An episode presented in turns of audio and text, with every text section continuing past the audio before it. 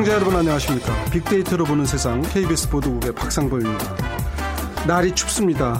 겨울옷 사시는 분들도 계시겠죠. 요즘은 백화점 가서 옷을 입어보고 그 옷을 온라인으로 사는 분들도 꽤 있다고 그럽니다. 자주 쓰는 제품은요, 뭐 굳이 꼭 만져보고 입어볼 필요가 없으니까 그냥 온라인으로 클릭 한 번에 주문하는 세상입니다. 특히 젊은 층 20대, 30대를 중심으로 해서는 SNS나 블로그를 통해서 상품을 구입하는 온라인 마켓의 비중이 갈수록 커지고 있습니다. 그래서 이제 기업에서도 SNS를 통한 마케팅에 관심을 갖고 있다고 하네요. 그런데 시장이 커지면서 부작용도 함께 커지고 있다고 합니다. 잠시 후 세상의 모든 빅데이터 시간에 온라인 마켓에 대해서 자세하게 알아보도록 하겠습니다. 그리고요, 창업을 계획하고 계신 분들 중에 가맹점 사업에 대해서 관심 갖고 있는 분들 많으실 텐데요. 돈이 보이는 빅데이터 시간에 프랜차이즈 산업 현황과 성공 비법에 대해서 빅데이터로 분석을 해보겠습니다.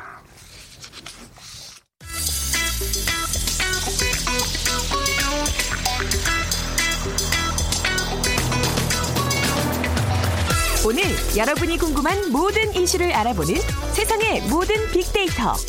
다음 소프트 최재원 이사가 분석해 드립니다. 네, 최재원 이사님 어서 오십시오. 네, 안녕하세요.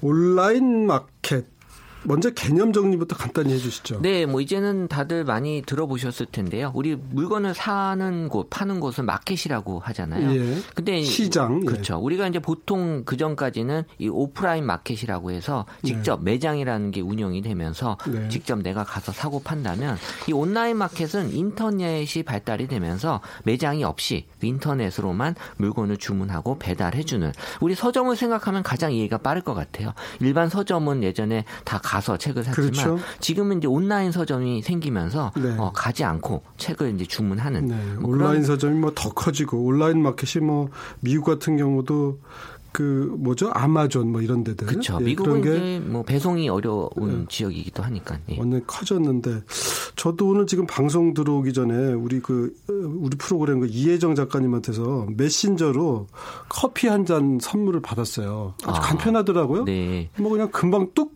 한번 누르시니까 꾹 누르니까 바로 오고 네. 감사하기라는 말도 이렇게 선택하면 감사하는 것도 여러 개의 표본이 있어서 바로 감사하다는 네. 메시지도 가게 되고 받는 거 받지 하지만 커피를 드시러는 가시긴 하셔야 되잖아요. 네, 근데 이제 사는 거 선물하고 이런 것들이 거기까지는 이제 온라인으로. 음. 그러니까 우리 저기 최재현 이사님도 이렇게 뭐 그런 거 해보면 직원들 반응이 좋다면서요. 어, 그럼요. 사실 가격 대비 효과가 제일 높은 게 이 온라인으로 예. 특히 이제 채팅으로 예. 선물 주고 받는 거. 예. 저는 이제 이모티콘 선물 많이 주거든요. 아. 한 2천 원, 3천 원. 그런 것도 고마워하나요? 어, 더 고마워하더라고요. 아, 왜냐하면 어, 이제 이모티콘도 예, 손으로 만질 수는 없는 건데. 그렇죠. 이 예. 이모티콘이 감성 느낌이 강하기 때문에 예. 받으면서 되게 좋아할 수 있는 요소들이 예. 커요. 그러니까 온라인 마켓에서 이런 선물 시장도 급격히 커지는 것 같아요. 그런 이제 이런 걸 이용하는 분들이 많으니까 광고나 마케팅도 계속 늘어나고 있는 거죠. 그렇죠. 온라인 유통업계에 따르면 이 한국인터넷진흥원이 조사한 올해 온라인 광고 시장 규모가요. 3조 9,747억 원, 거의 4조 원 가까이 네. 지금 추정이 되고요. 지난해 3조 7,185억 원보다는 6.9% 성장한 수치고요. 그 지난해의 성장률 6.1%보다도 높아지고 있고, 그러니까는 점점점 커지는 온라인 시장이 만들어지고 있다. 그러니까 아무래도 젊은 층을 중 심으로 만들어진 SNS가 이제는 연령층에 좀 더 확대되면서 네. 이 나이가 좀 있으신 분들도 이 온라인 시장 SNS 많이 활용하고 계시고요. 어, 지금 뭐 SNS라고 하는 게 뭐 블로그도 다 포함이 되고 있다 보니까 네. 어, 개인들도 이 블로그에서 물건을 직접 뭐 사고 파는 하는 경우도 많이 생기거든요. 그러면서 이제 SNS를 통한 마케팅이 확산이 되기도 하지만 여기서 판매되는 이 상품이 제대로 규제가 안 되고 또이 확인이 안 되는 경우가 종종 발생이 되는 거죠. 네. 온라인 시장이 정말 급속도로 커지면서 뭐 네이버 광고가 KBS 광고보다 많다 뭐 이러기도 하잖아요. 그러니까 그 그렇죠. 그 정도로 이제 시장이 급격하게 커지는데 이게 워낙 단시간에 커지다 보니까 뭐라 그럴까 이제 뭐 배달의 문제, 환불, 뭐 불량품 문제 이런 것들이 아마 매끄럽게 안 되는 사례들도 꽤 많은 모양이에요. 네, 지금 뭐 주요 메이저 그 온라인 쇼핑몰 같은 경우는 뭐 사실 이런 경우가 잘 돼 있어서 네. 그렇게 크지는 않은데 예. 이 개인이 운영하는 또 작은 이런 곳들은 이런 예. 피해 사례들이 점점 많아지고 있다고 합니다. 사실 온라인 마켓은 별도의 절차 없이도 판매가 가능하고 초기 투자 비용이 크지 않기 때문에 많은 음. 사람들이 시도를 하고 있고요. 또 기본적인 판매 조건을 갖추지 않은 상태에서 판매가 되다 보니까 소비자들의 피해도 불가피한 것 같은데요. 네. 빅데이터 상에서도 긍정 비율이 2015년에는 77%였는데요. 2016년 73%로 어, 떨어지게 됐고요. 음. 이 관련된 상위 키워드를 보게 되면 이 불량이란 키워드는 어, 계속해서 부동의 1위를 차지했습니다. 그러니까 내가 직접 보고 산 게 아니기 때문에 어, 이 불량 제품들이 이 사실 배달이 돼 왔다라는 거고요. 사실 이 배송받는 경우에 교환이나 반품 환불 처리가 아무래도 어렵기 때문에 여기에 대한 보상에 대한 어려움에 대한 토로하는 글들도 음. 많았습니다. 이 극복해야 될 과제들이요. 제품의 문제, 그 다음에 뭐 환불이나 여러 가지 편의성. 말씀하신 대로 이제 큰 업체들은 문제가 없는데 이제 개인 판매들이 아무래도 그런 면이 있다는 거죠. 그러면 지금 이제 불량, 뭐 환불하기 어렵다 이런 이제 그 어, 어, 어, 감성어들이 많다는 건데 구체적으로 어떤 피해가 좀 있는 건가요? 2017년 들어서 어, 가장 많은 피해 사례를 빅데이터 상으로만 봤더니요. 입금 피해 사례가 많았습니다. 네. 어떤 거냐면 돈을 입금만 받고 네. 물건을 배송하지 않은 거죠. 그런 부분 사기 아니에요? 그렇죠. 근데 이제 이게 저이 신고를 제대로 하고 음. 이 운영하고 있는 회사가 아니다 보면 그러니까요. 사실 이런 것들을 적발하고 어, 하는 게 문제가 있다라는 거고요. 그래서 이런 입금을 받고 물건 배송하지 않은 사례가 실제로도 계속 늘어나고 있고. 또 더 나아가서 어, 여러 명한테 입금을 받은 다음에 이 온라인 마켓 자체를 그냥 폐쇄해 버리는 네. 그래서 아예 잠적해 버리는 경우도 종종 있다고 하고요. 사실 온라인 마켓의 장점은 이 매장이 없기 때문에 싸다라는 장점이 있거든요. 예, 예. 그렇기 때문에 이런 것들을 좀 악용해서 이런 음. 나쁜 사례가 어, 만들어지고 있는 거고요. 그리고 이제 교 환이나 환불에 대한 요구 사항도 제대로 처리가 안 되는 사례들이 음. 많아서요. 이런 것들에 대한 어 뭐 관련된 법 규정이 어 제대로 현실적으로 더 나와 있지 않다. 그래서 한계를 많이 느끼고 있다라는 겁니다. 음, 요즘 뭐 그런 배달 같은 거는 그래도 빨리빨리 잘 되는 것 같더라고요. 근데 그 배달이 생명이다 뭐 이래 가지고 그렇죠. 좀 얼마나 빨리 많이 오느냐. 하는 것 같고. 그 처음부터 아예 그 나쁜 목적으로 이 예. 사기를 치려고 하는 목적으로 하는 경우에는 당할 수밖에 없는 거고요. 예. 어떻게 보면 또 하다 보다 분이 또 문제가 돼서 이런 피해가 생기는 경우도 있는데 이 결국에는 이 탈세의 온상이 된다라는 지적이 나오고 있어요.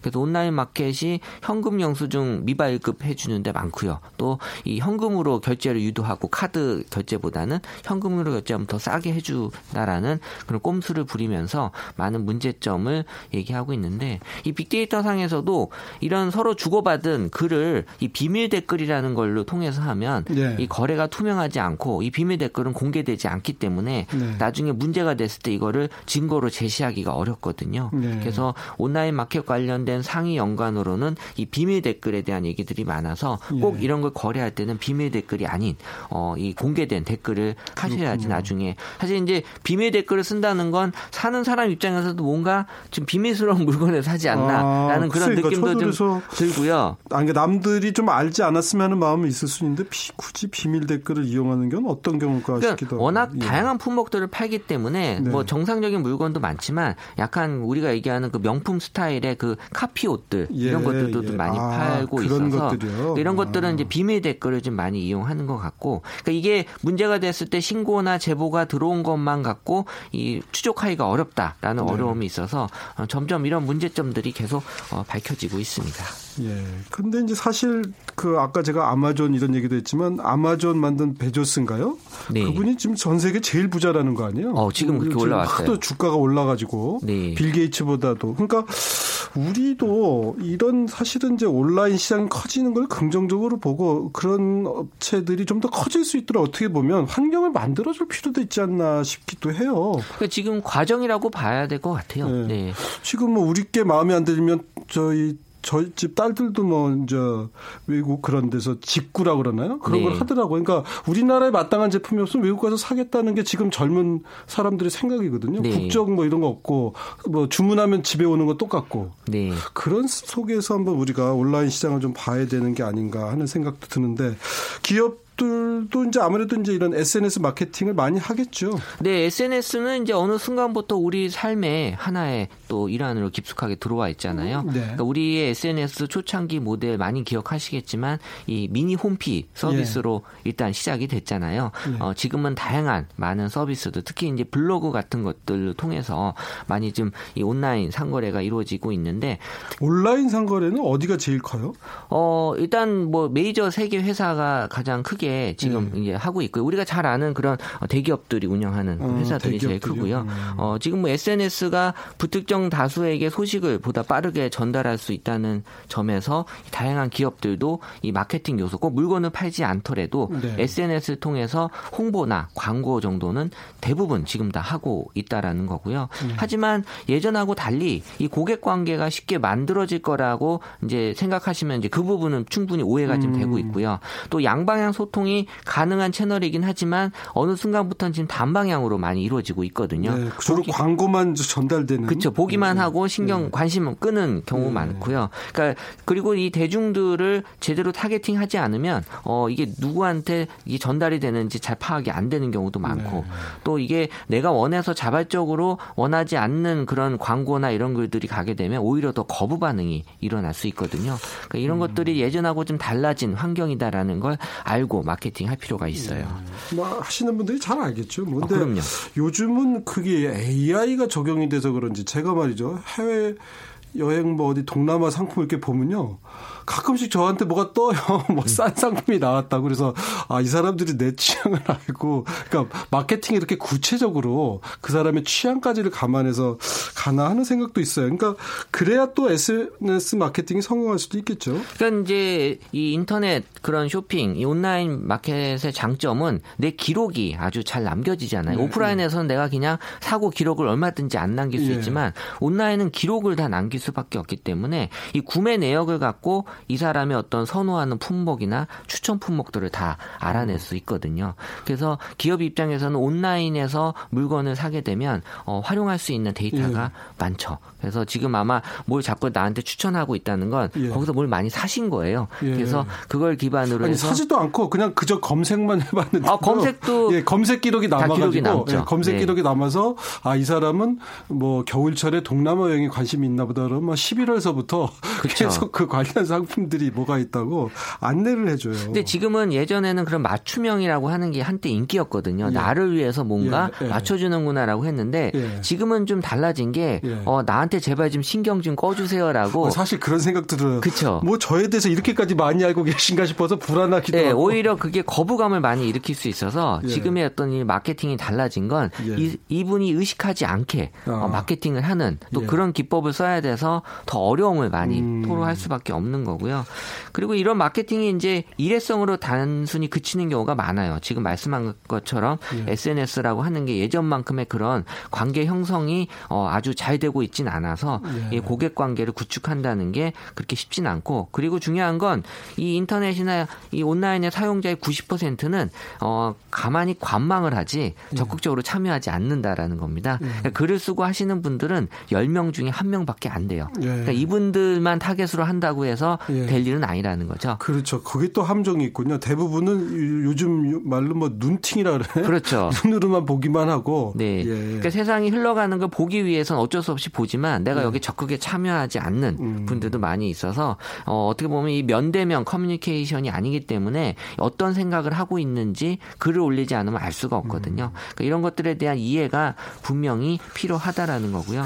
어, 이런 것들이 이제 질 좋은 그런 내용으로 승부를 걸어야지 어떻게든 광고나 홍보만으로는 그렇죠. 한계가 네. 있다라는 겁니다. 본질은 결국은 물건이 좋아야 되고 서비스가 좋아야 되는 거겠죠.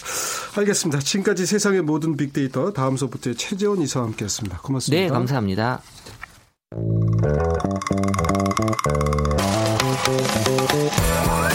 돈이 보이는 빅데이터 창업이야 이홍구 대표와 함께합니다. 예, 이용구 대표님 오늘은 넥타이도 메고 오셨네. 어디 좋은 데 가시나요? 어, 아닙니다. 오늘 그 뭐 손님을 좀 만날 일이 있어가지고 좀 아, 예. 정장으로 이렇게 왔습니다. 네. 저희가 보이는 라디오가 아니어서 못 보시겠지만 그러니까 보이는 라디오였으면 좋겠습니다. 이용구 대표님이 오늘 모처럼 넥타이를 메고 오셔서 어디 창업 컨설팅을 가시나 그랬습니다. 자, 네. 그 프랜차이즈와 관련해서 무슨 특별한 발표가 있었다고요? 아, 그렇습니다. 그 한국 프랜차이즈 산업협회가 어, 며칠 전이죠. 지난 27일에 그 김상조 공정 거래위원장이 함께 참, 참석한 자리에서 기자회견을 열었는데요. 프랜차이즈 산업협회 어, 자정 실천안이라는 것을 발표를 했습니다. 음, 어떤 내용들이었습니까? 어, 일단 어, 제가 생각했을 때 좀 중요한 내용들이 좀 있었는데요. 네. 어, 일단 좀 한국 프랜차이즈 산업협회가 가맹점주의 노조 결성을 지원한다라는 음, 노조요? 오. 그렇습니다. 가맹점 주인들이 노동조합원이 되는 거예요? 음, 이제 그런 셈인 거죠. 음. 그래서 뒤에서 제가 더 좀 말씀드리겠습니다만 예, 예, 예, 예, 그리고 이게 항상 뭐 논란이 됐던 건데요. 그 음. 필수 구매 품목 그러니까는 강제하는 품목을 좀 대폭 축소화하는 예. 네 그런 내용의 그 자정안도 좀 내놨고요. 어, 프랜차이즈 본부의 이른바 갑질에 맞서서 가맹점주들이 단체를 결성해서 목소리를 낼 수 있게 한 한다는 게 좀 주요 좀 음. 내용이었었고요. 일단은 세 가지로 좀 압축을 좀, 음, 할수 있을 것 같습니다. 네. 첫 번째는, 어, 가맹본부와 가맹점 사업자 간의 이제 소통을 좀 강화하겠다. 그리고 어 방금 전에 말씀드린 대로 유통 폭리를 근절하겠다. 그리고 음. 점주 권익을 좀 보호하겠다. 이제 이런 내용인데요. 조금 한 발 좀 들어가서 제가 말씀을 드리면 네. 어 일단 가장 중요한 내용인 것 같아요. 지금 방금 전에 그 앵커께서 말씀하신 것처럼 100개 이게 이제 기준이 있는데요. 네. 어 협회에서 내놓은 기준이 네. 가맹점의 개수가 100 개 이상 이게 한 350개 정도 되거든요. 예. 100개 이상이 큰 얘기죠, 이런 그렇습니다. 예. 100개 이상의 프랜차이즈 본사에 한해서 이제부터 이제 향후 1년 이내 내에 가맹점주를 대표해서 가맹본부와 협상을 할 수 있는 네. 가맹사업자 단체를 의무로 결성하게 네, 하겠다. 네, 네, 이 내용이 어쩌면 가장 강력한 그 예. 어, 아니었었고요. 예. 이게 이제 350여 개 브랜드에 어, 약 22만 명의 가맹 사업자가 해당이 예. 됩니다.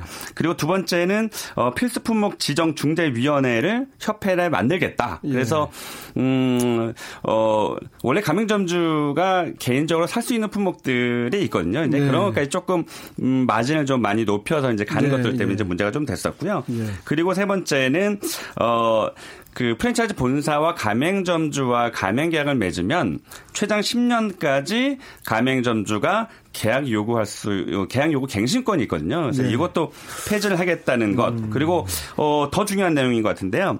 어, 2019년까지는 피해 보상 공제 조합이라는 걸 만들어서 네. 어, 부실 프랜차이즈가 도산을 하거나 음. 재정 악화로 피해를 보는 가맹점주들을 보상할 수 있게 하겠다. 이게 이제 주요 내용들입니다. 네. 네. 프랜차이즈 가맹점을 하시는 분들한테는 좀 도움이 될 만한 내용들이 있을 것 같은데 아까 그 필요한 물품만 살 수 있도록 그걸 하는 걸 최소화한다 그랬잖아요. 네, 그렇습니다. 지금은 여러 가지를 지금 끼워 팔고 있나요, 그러면? 어, 사실 그, 그러니까 이런 것 같아요. 그러니까 조직이 크고 예. 또 브랜드 인지도가 높을수록 예. 어, 뭐 그 뜻은 가맹점이 많다는 뜻이겠죠. 예, 예. 그렇기 때문에 본사의 파워가 힘이 많이 이제 실려 있으니까 예, 예. 작은 것까지 이제 본사에서 공급하는 게 예, 많아지고 네. 또 이제 어 거꾸로 이제 브랜드의 힘이 없거나 아니면 이제 막 프랜차이즈 본사를 설립하는 곳들은 작은 것들은 알아서 사게끔 하는데 이게 이제 커지면서 문제가 되는 거죠. 그렇다 보니까 어 가맹점주 입장에서는 어 본인이 그냥 마트 가서 사면 될 것을 뭐 이를테면 뭘 같이 사라 하고 예를 들면 이런 거죠. 뭐 케찹 케찹도 네, 뭐 마요네즈, 뭐 통조림 이런 것들이 네. 어 전부는 아니지만 네. 일부는 그냥 요즘 아시겠지만 온라인 쇼핑몰이 훨씬 싸거든요. 글쎄, 사실은 네. 그냥 오프라인 마트보다도 더 싸기 때문에 예, 예. 이거 사실은 컴퓨터 들어가서 클릭만 예. 하면 싸게 살 수 있는 것이 예. 그런 것들까지 이제 그 필수 품목과 같이 이렇게 음. 오니까 이제 그것에 대한 불만이 좀 많이 쌓여 음. 있었던 음. 거죠. 그러니까 이제 앞으로는 그런 케첩 마요네즈는 못 팔게 그러니까 의무적으로 사는 거 못 하게 하겠다. 하겠다 이런 얘기. 그러니까 결국은 뭐 본사에서 특정한 제품들, 그러니까 가맹점주가 뭐 할 수 없는 그런 네. 것들을 이제 본사 공급하고 음, 네. 나머지 어, 쉽게 얘기하면 공산품들은 네. 어, 직접 구매하거나 아니면 가맹점주 협의체에서 네. 공동 구매하는 것을 이제 권고하는 음. 이런 안을 이번에 내는 거죠. 알겠습니다. 네. 그것도 의미가 있는 것 같아요. 근데 네. 프랜차이즈 업체 입장에서는 뭐 이거 우리가 뭐 이렇게 엄청 남는다고 우리한테 이렇게 팔을 비트냐 이럴 수도 수도 있을 것 같아요. 어떻습니까? 그럼요. 네, 네, 그런 면도 있습니다. 그래서 어, 가맹점주 단체들은 이그 어, 이번에 그 발표한 것 자체가 본사에서 가맹점주를 위한 어떤 안들을 지금 내는 거기 때문에 네. 어, 가맹점주 입장에서는 굉장히 좀 사실은 환영의 뜻을 좀 보이고 있지만 네. 어, 본사에서는 조금 음, 볼멘 목소리가 좀 많아요. 예. 제가 좀 들어보면 예. 어, 일단 업체 특성을 고려하지 않은 획일적 기준이다. 뭐 이런 얘기가 나오고요. 예. 또 개인 사업자인 가맹점주들에게 노조를 만들도록 예. 지원하는 것도 모자라서 예. 어, 이 얘기가 나옵니다. 이 불분명한 단체와 무엇을 어디까지 협의하는 거냐 음. 이런 얘기가 있는데 이 불분명한 단체라는 건 뭐냐면 지금 현재 프랜차이즈 산업협회가 네. 어 지금 뭐 운영하고 있는 모든 프랜차이즈 업체의 강 협회로 네. 들어 회원사로 강제할 수는 없거든요. 네. 이게 그 현재 우리나라 프랜차이즈 본사가 이제 3천여 개가 있는데 네. 어, 한 25%약 30% 가까운 곳이 협회에 들어와 있고 오. 어. 나머지는 협회에 지금 소속이 되어 있지 않기 때문에 예. 그, 그러니까 이런 얘기가 나오는 거죠. 왜 어, 당신들이 어, 프랜차이즈 협회를 대변을 해서 예. 이렇게 어, 안을 내놓을 수 있느냐라는 예. 또 한쪽에서 이제 그런 얘기가 나오죠. 어, 그러니까 프랜차이즈 협회가 대표성이 좀 떨어지는 면인데 왜 마음대로 이렇게 협, 합의를 해주냐 뭐 이런 얘기를 한 거예요. 맞습니다. 이제 그런데도 음. 불구하고 일단 김상조 위원장 좀 어, 예. 좀 강하게 밀어붙이고 있습니다. 뭐라고 예. 하냐면 협회 회원으로서 기존을 따르는 가맹본부보다 그렇지 않은 본부를 주의 깊게 주, 의 깊게 볼 것이다. 이래서 음. 사실상 비가의 업체도 이 자정안에 따를 음. 것을 좀 요구를 하고 있는 그런 상황입니다. 김상조 위원장이 워낙 이제 이 부분을 강조하다 보니까 그러니까. 지금까지는 이제 그 서슬에 좀 밀리면도 이제 서서히 좀 불만도 나오고 그러는 것처럼 보여요. 근데 이번에 그 자정안이 음. 네. 그 어찌 보면 음 모든 것을 이 문제점 한꺼번에 다 해결할 수는 없지만 네. 계속 우리나라 프랜차이즈가 그동안 짧은 역사 40년도 안 된 역사에서 네. 예. 사실 어 본사와 브랜드 수가 너무 지나치게 확장적으로 나가면서 예. 어 근데 문제점이 발생됐는데 이제 이런 그 일들이 예. 아마도 우리나라 프랜차이즈 산업의 네. 어떤 뭐 과정이 아닐까 예. 싶습니다. 아니 그러니까 성장통을 지금 앓고 있으니까 좀 대안이 나와야겠죠. 네. 지금 현재 프랜차이즈 산업 규모가 얼마나 된다고 하셨죠? 어 프랜차이즈 산업협회하고 이제 통계청에 따르면요. 2015년 기준으로 어 국내 프랜차이즈 시장 규모가 상당히 많습니다. 매출액 기준으로 어 99조 618억 100조 원이 되는 거네요. 그렇습니다. 네. 이게 지난해 기준으로 우리 그 GDP 국내 총 생산이 1,550조인 좀 50조 예. 원인 점을 감안하면 어, 프랜차이즈 산업이 무려 GDP의 7%를 차지하고 있으니까 아, 사실 그래요. 우리나라 경제에서 차지하고 있는 비중이 굉장히 크다 볼수 있고요. 예. 그리고 일단 종사자가 좀 많습니다. 네. 2015년 기준 전국의 가맹 본부와 가맹점을 합친 어, 프랜차이즈 가맹 관련 사업체가 어, 21만 9,202개 달하고요. 네. 여기에 종사하고 계시는 분이 92만 3,764명. 이게 이제 2015년 기준이니까 네. 올해는 100만 명을 넘어섰을 것 것으로 추산하고요. 이 이게 비중이 어, 국내 총 취업자 수 2,616만 명에서 어, 약한 3.5%에 네. 달하니까 어, 프랜차이즈 산업이 그러니까 그만큼 지금 공정거래 그 위원장이 이만큼 음, 프랜차이즈 협회와 뭔가에 네. 어, 저 어, 계속 만나고 자정안을 하, 어, 내고 이런 것들이 그만큼 프랜차이즈 산업이 우리나라 경제에 차지하는 비중이 굉장히 높다 네. 이렇게 볼 수 있을 것 같습니다. 사실 이제 우리가 항상 네. 요즘 걱정하는 게 그런 자영업자의 위기, 그 다음에 이제 일자리인데 어떻게 보면 이 네. 부분을 다 이쪽에서 담당하다시피 지금 하고 있으니까 네.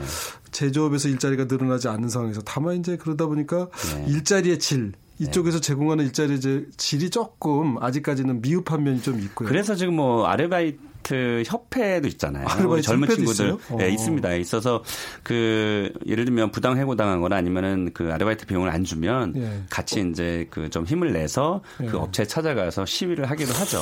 네. 그러니까 참그 근데 그, 사실 비도덕적인 예. 모두는 아니지만 이제 그런 일부의 비도덕적인 예. 것 때문에 프랜차이즈가 싸잡아서 욕을 먹는 경우도 있죠. 예. 그러니까 이제 이게 참 뭐가 답인지는 모르겠어요. 그러니까 일하는 종업원들에게도 충분한 월급을 줘야겠고 네. 그래도 그러면서 중에서도 좀 장사해서 남아야 할 텐데 그런 데들은 네. 많지 않고 이번에 그 사실은 편의점 어제 제가 그 기사도 좀 봤거든요. 네, 네. 편의점 봤는데 편의점이 전체 총 매출이 어, 매년 올라가고 있어요. 근데 예. 이번에 그 가맹점당 그 매출이 예. 어, 지난해, 지지난해 아니, 아니. 지난달, 지지난달 계속 지금 마이너스 1%, 네. 마이너스 3%, 5% 이렇게 줄어들고 있거든요. 네. 그러니까 이게 저는 개인적으로 그 우리나라 그 다섯 개의 유명 브랜드 중에 두 브랜드가 벌써 12,000개가 넘었거든요. 각각. 네. 가맹점 중. 그러니까는, 어, 그 우리 제과점으로 굉장히 유명한 게 이제 3천여 개 되고 음. 커피로 가장 유명한 곳이 1등이 3천 아 2천 개 정도가 되거든요. 점포 수가. 근데 이렇게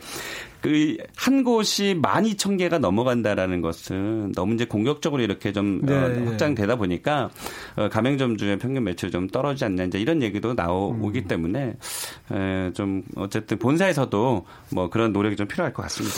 프랜차이즈 숫자가 뭐 개별적으로 도 12,000개 된다는데 전체적인 숫자는 얼마나 됩니까? 어, 오늘 아침에 제가 그 자료를 열어봤는데요. 그 네. 어, 지난번에 그 저희 방송에서 말씀드렸지만 공정거래위원회 가맹사업거래 사이트 사이트라는 곳을 들어가면 예. 매일매일 숫자가 바뀌는 걸 아, 보실 수 있을 텐데요. 매일매일이요? 네, 오늘 새벽에 일찍 제가 일어나서 봤습니다. 예. 5,781개. 근데 예. 이 숫자를 제가 어, 잠깐 설명드리면 예. 아, 이게 굉장히 빠른 속도로 늘어나고 있어요. 2012년도에 아, 전체 3,311개 였었어요. 예. 예. 우리나라 브랜드 수가. 예. 근데 이게 쭉 늘어 늘더니 아, 2016년도에 5,273개 가 네. 됐고요. 네. 어, 오늘 5,781개 그러니까 어, 9, 9개월 동안 한 500개 정도가 늘어난 거죠. 그러니까 브랜드 수는 네. 떨어지지 않고요. 지금 네. 계속 증가하는데 음. 어, 저는 개인적으로는 음, 사실 이렇게 많이 생기니까 생기는 것만큼 문제점이 네. 많이 발생이 되는데 네. 그만큼 이제 고용도 사실은 창출이 많이 되기 때문에 그 아까 말씀하신 것처럼 지금 치열한 시장이란 뜻이에요. 여기서 도태되는 것도 많고 또 맞아요. 새로 시장에 들어오고 그런다는 건데 Yeah. 자, 이런 프랜차이즈들을 어떻게 바라보고 있는지 네. 네. 디지털 공간에서 한번 분석을 해볼까요? 그렇습니다. 일단 어, 프랜차이즈의 그 연관어를 저희가 봤습니다. 그랬더니 1등이 맛이라는 게 올라왔고요. 네. 그 맛있는 프랜차이즈를 찾는 것 같습니다. 그리고 네. 2위가 서울, 그리고 네. 3위가 대한민국. 네. 어, 그래서 이 지금 현재 프랜차이즈를 검색하는 조회수가 굉장히 늘어나고 있다. 그래서 음. 대한민국 프랜차이즈 현황을 좀 알고 싶은 분들이 많다라는 느낌인 것 같고요. 4위에는 새로 운 그래서 새로운 프랜차이즈, 8위에 백종원 씨가 올라왔고요. 네, 그러네요. 그러니까 네. 이분이 하는 프랜차이즈가 어떤 성공한 사람들, 그러니까 새롭게 성공한 네. 사람의 상징이 지금 되어 있는 거겠죠. 그러니까 프랜차이즈에 말씀하신 대로 그런 모델은 좀 백종원 씨고 또 일반 독립형 창업의 모델은 그 홍석천 씨, 뭐 아, 그리고 있죠. 예. 그리고 12회 카페가 올라와서 예. 그 역시나 그 저번에도 말씀드렸지만 커피와 음료 관련된 브랜드 수가 400여 개가 넘는데도 불구하고 네. 이 카페에 대한 프랜차이즈 관심 10에 올라갔다는 건 좀 대단합니다. 네. 네. 하여튼 지금 보면 하여튼 주로 먹는 거 네. 이런 쪽이 좀 많이 있군요. 1위가 마시고 예. 일단 외식업 프랜차이즈가 전체 뭐 도소매와 서비스 합쳐서 어, 외식업이 차지하는 비중이 76.2% 정도가 되거든요. 예. 거의 뭐 외식에 몰려 있다 보니까 이런 감성 분석이나 연관 분석도 그 먹는 것과 관련돼서 많이 올라왔습니다. 프랜차이즈 같은 또 다른 분야도 있을 텐데 그건 또 나중에 알아보도록 하고요. 그다음에 네. 이제 저희가 프랜차이즈 그다음에 아까 뭐 홍석천 씨 얘기하면서 독립형 창업했는데 결국은 이제 체인점 안으로 들어갈 거냐 아니면 내가 나만의 색깔을 가지고 뭔가를 할 거냐인데 뭐 처음 하는 분 입장에서 기술도 없고 경험이 없으면 프랜차이즈로 갈 것 같아요 제 생각에도 맞습니다. 장단점 간단하게 좀 비교 좀 해주시죠. 일단은 그냥 그 이게 사실 장단점이 굉장히 많아서요. 그냥 네. 단적으로 말씀드리면 처음 하시는 분들에게는 프랜차이즈가 전 좋다라고 평가를 하고요. 왜냐하면 네. 단그 중에 이제 유명 프랜차이즈 본사를 선택하는 것이 중요하겠고 네. 그 경험이 많으신 분들은 뭐 독립형 창업이 좋겠죠. 그래서 저는 처음에 프랜차이즈 디지털 창업을 해서 장사라는 이런 것이구나라는 네. 것을 좀 아신 다음에 예. 본인의 그 아이템으로 예. 어, 다음번 창업을 하시는 게 좀 유리하다고 볼 수 있습니다. 프랜차이즈 창업할 때 주의사항도 간단히 좀 정리해 주시죠. 저 일단 개인적으로 이게 참 상당히 어려운 얘기인데 항상 하는 얘기지만 예. 그 모든 게 그 오너 그 본사 대표의 마인드에서 출발을 하잖아요. 예, 예. 그래서 본사 대표를 좀 만났으면 좋겠다라는 얘기를 좀 많이 하고요. 그리고 가맹점이 어, 가맹점을 다섯 곳 이상 방문해서 예. 진짜 본사가 가맹 계약을 할 때 얘기했던 것들 지키는 건지 네. 좀 살펴볼 필요가 있을 것 같고요. 그리고 3년 이상 생존율이 얼마 정도 되는지 뭐 이것을 좀 알아볼 필요가 알겠습니다. 있을 것 같습니다. 오늘은 여기까지 듣도록 하겠습니다. 네. 지금까지 창업 컨설턴트 창업피아의 이용구 대표와 함께했습니다. 고맙습니다. 네, 고맙습니다. 자, KBS 1라디오 빅데이터로 보는 세상. 오늘 방송은 여기까지고요. 내일은 지구촌 화제 이슈를 빅데이터를 통해서 분석해 보는 World Trend 빅데이터로 세계를 본다가 마련되어 있습니다. 내일도 함께 해 주시고요. 전 지금까지 KBS 보도국의 박상범이었습니다. 고맙습니다.